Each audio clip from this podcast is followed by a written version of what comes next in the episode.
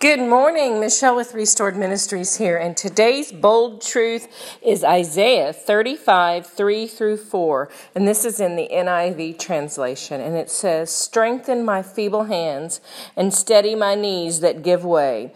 I say to my fearful heart, be strong, do not fear, my God will come. He will come with vengeance, with divine retribution, he will come to save me." Oh, what a great bold truth today. Lord, help us to remain steady and strong, knowing that when we simply wait on you, you come. You come with a vengeance to save us.